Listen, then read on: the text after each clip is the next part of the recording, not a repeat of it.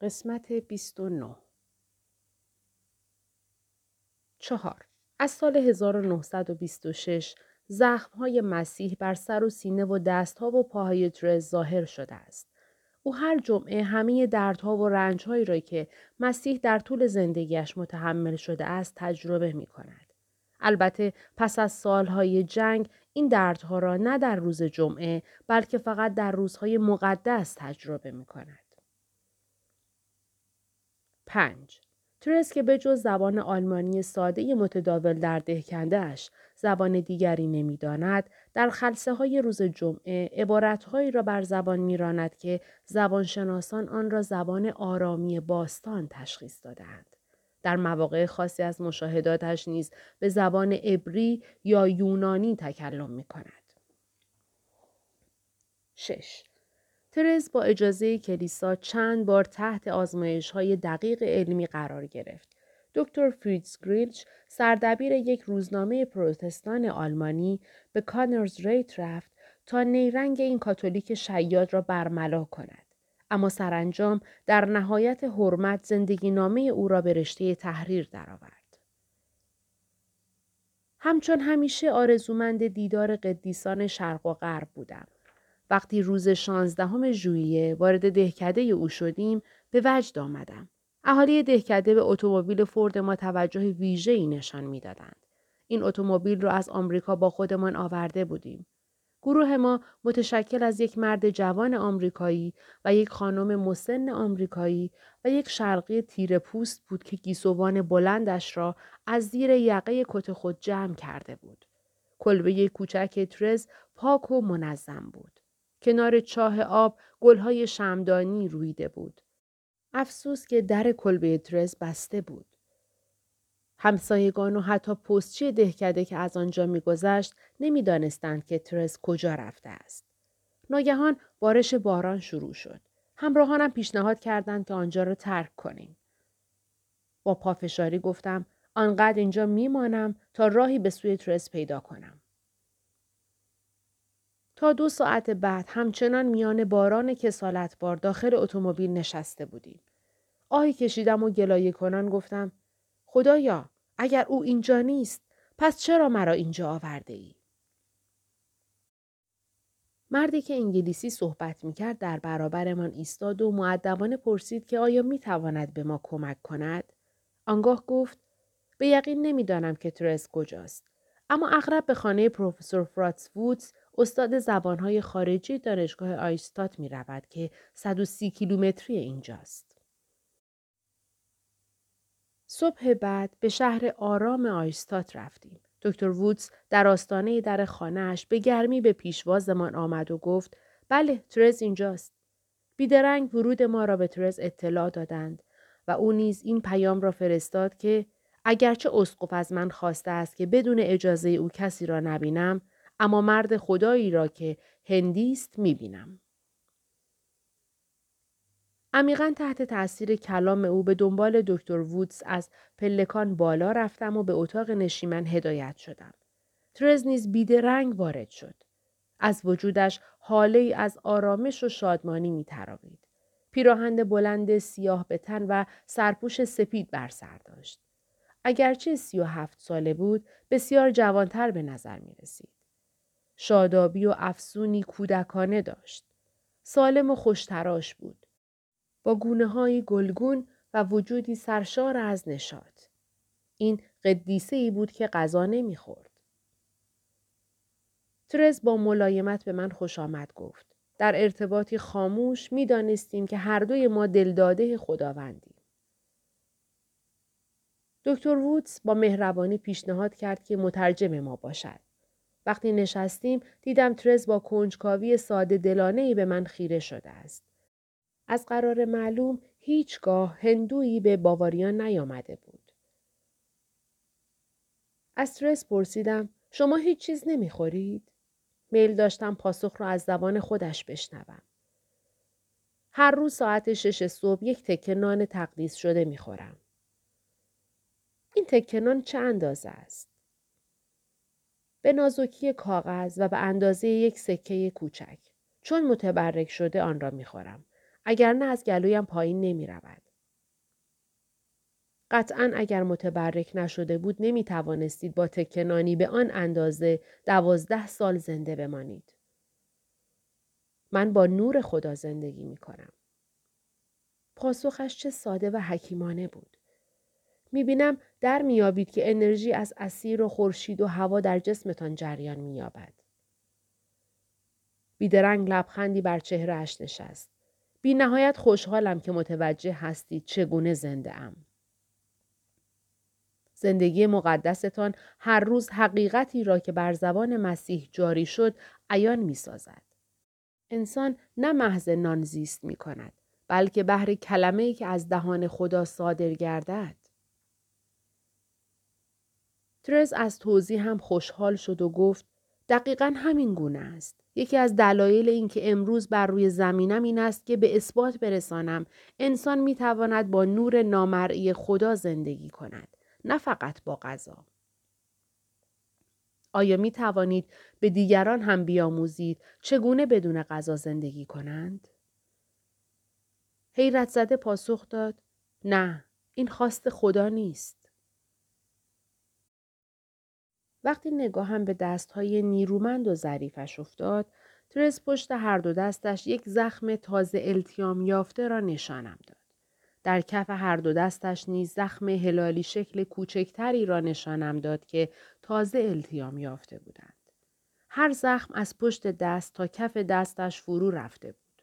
این منظره مرا به یاد میخای آهنی بزرگی انداخت که هنوز در شرق به کار می رود. اگرچه در غرب آنها را ندیدم.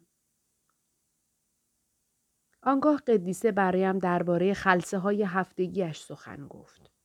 هر هفته از نیمه شب پنج شنبه تا ساعت یک بعد از ظهر جمعه شاهد همه دردها و عذابهای مسیح می شوند.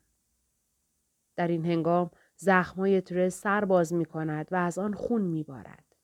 هر بار پنج کیلو از وزن شست کیلویش را از دست می دهد. اگرچه ترز در عشق و همدلیش با مسیح رنج فراوانی را به دوش می کشید، هر روز مشتاقانه منتظر آن روزهای هفته بود که مسیح را می‌دید. دریافتم خواست خدا این بود که با زندگی شگفتانگیز ترز همه مسیحیان عالم را از اعتبار تاریخی زندگی مسیح و تسلیب او آنچنان که در انجیل آمده است مطمئن سازد و پیوند پایدار استاد اهل جلیل و مریدانش را نشان دهد. پروفسور وودز نیز بعضی از تجربه هایش با قدیسه را برایم تعریف کرد. اغلب اوقات چند نفر از ما همراه ترز برای سیر و سیاحت چند روزی در آلمان سفر می کنیم. در این میان تضاد شدیدی به چشم می خورد. چون ترز به هیچ چیز لب نمی زند. حالان که ما روزی سه وعده غذا می خوریم. او آری از خستگی و به شادابی یک شاخه گل است. حالانکه ما با احساس خستگی و گرسنگی دنبال قهوه خانه های سر راه می گردیم. ترس هم شادمانه به ما می خندد. پروفسور افزود چون ترس غذا نمی‌خورد معدهش کوچک شده است. ضمنا عمل دفع ندارد اما قدرت ترشح عرق او کار می کند. پوستش نیز همواره نرم و با تراوت است. موقعی که آنجا را ترک می کردیم به ترس گفتم که میل دارم در یکی از جلسات خلصهش حضور داشته باشم. او نیز با مهربانی گفت حتما لطفا جمعه آینده به کانرز رویت بیایید. اسقف به شما مجوز خواهد داد. واقعا خوشحالم که در آیستاد به دنبالم آمدید. آنگاه ترس تا در خروجی خانه ما را بدرقه کرد. آقای رایت رادیوی اتومبیل را روشن کرد. قدیسه نیز با شور و شوق آن را آزمایش کرد. عده زیادی از خردسالان در آنجا جمع شدند و ترز ناگزیر به خانه برگشت. اگرچه از پشت پنجره او را دیدیم که مثل بچه ها برایمان دست تکان می‌داد. روز بعد در گفتگویی با دو تن از برادران ترس که بسیار صمیمی و مهربان بودند دریافتیم که قدیسه شب یکی دو ساعت بیشتر نمیخوابد. با اینکه هر هفته زخمهای زیادی در بدنش ایجاد می‌شد فعال و پر انرژی بود. ترز به پرنده ها عشق میورزید. یک آکواریوم ماهی داشت و بیشتر اوقات در باغچهش سرگرم کار بود. نام نگاری های بسیار داشت. کاتولیک ها برایش نامه می نوشتند تا او برای شفای آنها دعا کند. بسیاری از بیماری های جدی آنها نیز از این طریق شفا یافته بود. فردیناند برادر 23 ساله اش گفت ترز می تواند از طریق دعا بیماری دیگران را به خود بگیرد. غذا نخوردن او از زمانی شروع شد که دعا کرد بیماری گلوی مرد جوانی از اهالی محله اش که می‌خواست به روحانیت بپیوندد به گلوی خودش منتقل شود. پنجشنبه بعد از ظهر به خانه اسقف رفتیم. اسقف حیرت زده به طوری گیسوانم نگریست. اگرچه بیدرنگ مجوز را امضا کرد و به دستم داد. مجوز رایگان بود. تنها هدف کلیسا این بود که ترز از حجوم بازدید کنندگان کنجکاوی که جمعه ها به دیدارش می آمدن در امان بماند. جمعه نزدیک ساعت نه و نیم صبح به کانرز ریت رسیدیم. دیدم بخشی از سقف کلبه ترز از شیشه ساخته شده است تا از نور آفتاب بیشتر بهره شود. از اینکه می دیدم درها نه تنها بسته نبود بلکه با میهمان نوازی کامل گشوده شده بود شاد بودیم. بیست نفر از بازدید کنندگانی که مجوز در دست داشتند به صف ایستاده بودند. بسیاری از آنها راه درازی را پیموده بودند تا خلصه او را نظاره کنند. ترز نخستین آزمونم را در خانه پروفسور وودز که از طریق دانش شهودیش دریافته بود که به دلایل معنوی قصد دیدارش را داشتم نه به علت کنجکاوی گذرا با موفقیت گذرانده بود. دومین آزمونم هنگامی بود که پیش از رفتن به اتاقش در طبقه بالا در حال خلصه قرار گرفتم تا بتوانم با او ارتباط ذهنی و مشاهدهی برقرار کنم. اتاقش پر از بازدید کنندگان بود. او در پیراهنی سفید بر تخت آرمیده بود. آقای رایت پشت سرم و من در آستانه در ایستاده بودم و از دیدن آن صحنه وحشتناک و عجیب یکه خورده بودم. جریان خون پیوسته ای از پلک پایینی ترز روان بود. نگاهش بر دیده معنویش در نقطه کانونی پیشانی خیره مانده بود. ای که دور سر ترز بسته بودند از جراحت زخمهایی که پس از نهادن تاج خار بر سر عیسی مسیح به وجود آمده بود خیس از خون بود. پیراهن سپیدش نیز در ناحیه قلب از آخرین ضربه نیزه سربازی بر تن مسیح در هزاران سال پیش خونین بود. دستهای ترز با حالتی مادرانه و استقاسه کنان گشوده بود. سیمای او نیز نمایانگر رنج و شکنجه و همچنین عشق الهی بود.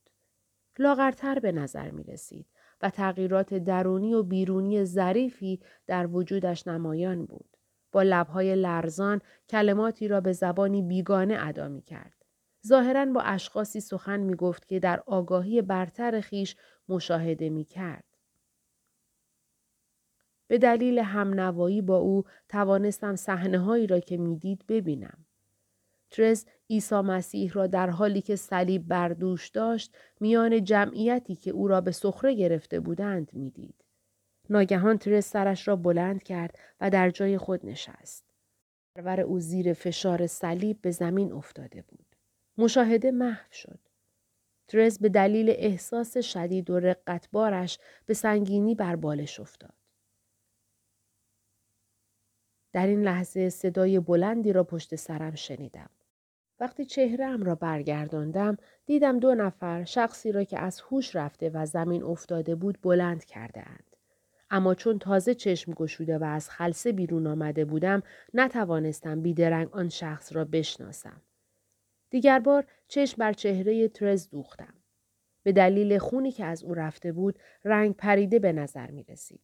اما اکنون آرام بود و از وجودش پاکی و عشق الهی می تراوید. بعدن که به پشت سر نگریستم دیدم آقای رایت در حالی که دستش را زیر گونهش گرفته پشت سرم ایستاده است. از گونهش خون می آمد و زخمی شده بود. با نگرانی پرسیدم دیک آیا تو بودی که زمین افتادی؟ آقای رایت گفت بله با دیدن این صحنه هولناک از هوش رفتم. با لحنی تسلی بخش گفتم اما مطمئنا آنقدر شجاع هستی که ناظر ما بقیه صحنه باشی. من و آقای رایت با یادآوری صف بازدید کنندگانی که صبورانه منتظر ورود به اتاق ترز بودند خاموش با او خداحافظی کردیم و حضور مقدسش را ترک گفتیم. روز بعد روانه جنوب شدیم. خوشحال از اینکه به قطار متکی نبودیم و می توانستیم در هر جایی که می خواستیم توقف کنیم. از تمام لحظات سفرمان به آلمان و هلند و فرانسه و آلپ سوئیس محزوز شدیم. در ایتالیا به آسیسی سفر کردیم تا به زیارت سنت فرانسیس برویم که رسالت فروتنی را بر عهده گرفته بود. گشت و گذارمان در اروپا در یونان به اتمام رسید. در آتن به دیدن معابد و زندانی رفتیم که حکیم سقرات در آن جام زهر را در کشیده بود. انسان با دیدن هنر یونانیان باستان که در هر گوشه و کنار تخیل خیش را در مرمر و سنگ به نمایش درآوردهاند لب به تحسین می گشاید. با کشتی از دل مدیترانه آفتابی گذشتیم و در فلسطین پیاده شدیم. روزی پس از روزی دیگر را در این سرزمین مقدس پیمودیم. بیش از همیشه به ارزش زیارت ایمان آوردم. برای دلی حساس جان مسیح در هر نقطه از فلسطین حضور دارد. در کنار او با حرمتی تمام در بیت الله و باغ جتسمانی و محل تسلیب مسیح و کوه مقدس زیتون و ساحل رود اردن و دریای جلیل گام برداشتم. از استبل زادگاه مسیح و دکان یوسف نجار و مقبره ایل آزر و خانه مارتا و مریم و تالار شام آخر دیدن کردیم. روزگاران قدیم صحنه به صحنه در برابر دیدگانم جان گرفت و نقشی را که عیسی مسیح برای تمام روزگاران به صحنه آورد به چشم دیدم. رهسپار مصر شدیم با قاهره جدید و اهرام قدیمش. سپس با کشتی روانه دریای سرخ شدیم و آنگاه دریای عرب و سرانجام هند. چهل بازگشتم به هند. با سپاس هوای مقدس هند را استشمام کردم. روز 22 اوت 1935 کشتی ما به نام راج بوتانا در بندر بزرگ بمبئی لنگر انداخت. نخستین روز پیاده شدنم از کشتی سالی را که در انتظارم بود نشانم داد. سالی سرشار از فعالیت های پیوسته. با حلقه های گل و تهنیت در لنگرگاه گرد آمده بودند. چندی نگذشت که در اتاقهایمان در هتل تاج محل میان جمعی از خبرنگاران و عکاسان نشسته بودیم. بمبئی برایم شهر تازه‌ای بود. شهری که امروزی و همانند غرب به نظر می رسید. ردیفی از درختهای نخل در بولوارهای وسیع و ساختمانهای پرعظمت دولتی که با ابهت معابد باستانی رقابت می کردند. فرصت چندانی برای سیر و سیاحت در این شهر را نداشتیم. بی صبرانه منتظر دیدار استاد و عزیزانم بودم. اتومبیل فورد را با قطار باربری فرستادیم. خودمان نیز سوار قطار شدیم و به سوی شرق راه افتادیم. به مقصد کلکته. وقتی به ایستگاه هوراه رسیدیم با چنان جمعیت عظیمی از پیشواز کنندگان مواجه شدیم که مدتی نتوانستیم از قطار پیاده شویم. مهاراج جوان کازم بازار و برادرم ویشنو سرپرستی پیشواز کنندگان را به عهده داشتند. عمیقا تحت تأثیر گرمی و عظمت پیشواز مردم قرار گرفتند. جلوی ما ردیفی از اتومبیل و موتورسیکلت در حرکت بود و گروه سه نفره ما مشتمل بر خانم بلچ و آقای رایت و من در میان نوای شادمانه تبل و سنج در حالی که از سر تا پا غرق حلقه های گل بودیم آرام اتومبیلمان را به سوی خانه پدرم میراندیم. پدر پیرم به گونه ای مرا در آغوشش فشرد که گویی تا پای مرگ رفته و بازگشته بودم. مدتی با زبانی بند آمده از شوق فقط به یکدیگر نگریستیم. برادران و خواهران و داییها و امه ها و خیشاوندان و شاگردان و رفقای قدیم پیرامونم را گرفته بودند و از همه چشمها اشک شوق میبارید. اکنون که در ذهنم به آن روز باز میگردم می‌بینم خاطره آن پیوند مهرامیز دوباره با چه وضوحی در دلم به جا مانده است. اما در مورد دیدارم با شیریوک توشوار باید بگویم که کلام قادر به بیان آن نیست. شاید شرح واقعه به شیوهی که معاون و دستیارم آقای رایت در خاطرات سفرش به رشته تحریر آورده بسنده باشد.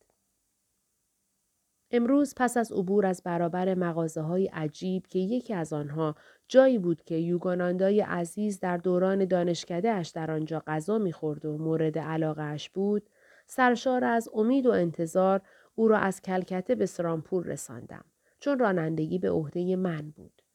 سرانجام به کوچه تنگ و باریک رسیدیم. سپس به چپ پیچیدیم و با صومعه ساده دو طبقه مواجه شدیم که ایوان جلو آمده ای در طبقه بالا داشت و از آن خلوت کده احساس آرامش می تراوید. فروتنانه پشت سر یوگاناندای عزیز راه افتادم و وارد حیات معبد شدم. با دلهایی پرتپش از پله های سیمانی کهنه بالا رفتیم که بی تردید گام های هزاران جوینده حقیقت آنها را پیموده بود. با هر گامی که برمی داشتیم تپش دل ما تونتر می شد. آن بزرگ که اصالت حکیمان را داشت آرام بالای پله ها ایستاده بود. سرشار از احساس برکت حضورش وقتی یوگاناندای عزیز سر فرو آورد و به نشانه سپاس و قدردانی پیشانی بر پای او نهاد اشک دیدگانم را فرو پوشاند. آنگاه به پا خواست و شریوک توشوار او را در آغوشش فشرد. در آغاز کلامی رد و بدل نشد مگر زبان نیرومند جان که در سکوت ادا می شود. چه شگفت بود برق چشمانشان از این دیدار دوباره شادی بخش. از ایوان امواجی ملایم می تراوید. حتی آفتاب از ابرها گریخته بود. بادا با نورش بر عظمت آن لحظه بیافزاید. من هم به نشانه عشق و سپاس در برابر استاد زانو زدم و بر پاهایش که با خدمت پیوسته در مسیر زمان پینه بسته بود سر نهادم و تبرک حضورش را ستاندم. آنگاه ایستادم و دیدگان درون نگری را که از آنها سرور می تراوید را دیدم. وارد اتاقش شدیم که یک سوی آن تماما رو به ایوانی داشت که پیش از ورود به صومعه آن را از خیابان دیده بودم. استاد به مخده کهنه تکیه داد که بر کف سیمانی اتاق قرار گرفته بود. یوگاناندای عزیز و من کنار پای استاد نشستیم و به بالش های نارنجی رنگ تکیه دادیم تا آسانتر بتوانیم روی حسیر بنشینیم. کوشیدم گفت و شنودشان را که به زبان بنگالی بود دریابم. گویی وقتی با هم بودند زبان انگلیسی را گویا نمیافتند. هرچند استاد بزرگ انگلیسی می‌دانست و اغلب اوقات نیز به این زبان سخن می گفت. چه آسان می‌شد روحانیت آن بزرگ را از روی تبسم دلگرمی بخش و درخشش چشمانش دریافت. یکی از ویژگی های کلام جدی یا شادمانش کاربرد آگاهانه عبارت های مثبت و معکدانه ای بود که نشانه بارز حکیمی است که می‌داند که می‌داند زیرا او خدا را می‌شناسد. حکمت و درایت و عزم جزم و اراده قدرتمندش در تمامی وجوه هستیش هویدا بود. چون گهگاه در نهایت حرمت به او مینگریستم دریافتم درشتندام بود و آزمونهای ترک دنیا وجودش را ورزیده ساخته بود. حالات پیکرش سرشار از وقار و توازن و ابهت بود. پیشانی گشادهش که عزم جزمش را نشان می‌داد گویی فردوس را می جست. بینی نسبتا بزرگی داشت که گاه و بیگاه مثل بچه ها با آن بازی می کرد. چشمان سیاه و قدرتمندش میان حلقه کبود و ملکوتی نشسته بود. گیسوانش که با فرقی از وسط باز شده بود در ناحیه پیشانی به سپیدی می گرایید و وقتی به شانه هایش می رسید موجدار و مجعد می شد. ریش و سبیل او انبوه نبود. اما او را خوش تر می کرد و همچون منش او ژرف و دلانگیز بود. از ته دل می خندید و خنده شادمانه سبب می شد که تمام بدنش به لرزه درآید. چهره و قامتش اقتداری حیرت انگیز داشت و صاحب دستهایی مردانه بود. سرفراز و شکوهمند راه می رفت با گامهایی سرشار از وقار و ابهت.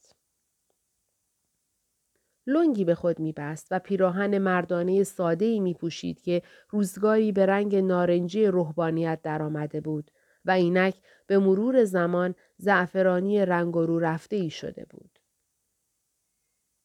به پیرامونم که نگریستم دریافتم این اتاق که به ویرانه میمانست نمایانگر عدم وابستگی صاحب آن به رفاه مادی بود. بر دیوارهای سفید اتاق لکه های گچ آبی رنگ به چشم می‌خورد. در گوشه دیگری از اتاق عکس لاهیری محاسایا میان حلقه گل ساده ای به دیوار آویخته بود. تصویر دیگری از یوگاناندای عزیز به محض ورود به بستون در میان سایر شرکت کنندگان در کنگره معنویت مشاهده می‌شد. تقارن عجیبی از اشیاء قدیم و جدید در آنجا به چشم می‌خورد. چلچراغی بلورین که بر اثر عدم استفاده از تار انکبوت پوشیده شده بود و تقویم دیواری کاملا امروزی و براقی که به دیوار آویخته بود. از هر گوشه اتاق رایحه آرامش و شادمانی می ترابید. از پشت ایوان شاخسار آرام و سایه گستر درختهای نارگیل دیده می‌شد. جالب بود که همین که استاد دست بر هم میکوبید چند تن از شاگردان کم سن و سال دور او جمع می شدند. تصادفاً یکی از آنها که پسرکی لاغر به نام پرافولا بود توجه هم را جلب کرده بود. گیسوان سیاهش تا شانه هایش می رسید و دو چشم نافذ سیاه داشت که برق می زدند و دارای لبخندی آسمانی بود. وقتی دو گوشه لبانش بالا می رفت و چشمهایش برق می زد مثل این بود که دو ستاره ورای هلال ماه در آغاز شب نمایان شوند. شادمانی شوریوکتوشوار از بازگشت دست پروردهش کاملا آشکار بود.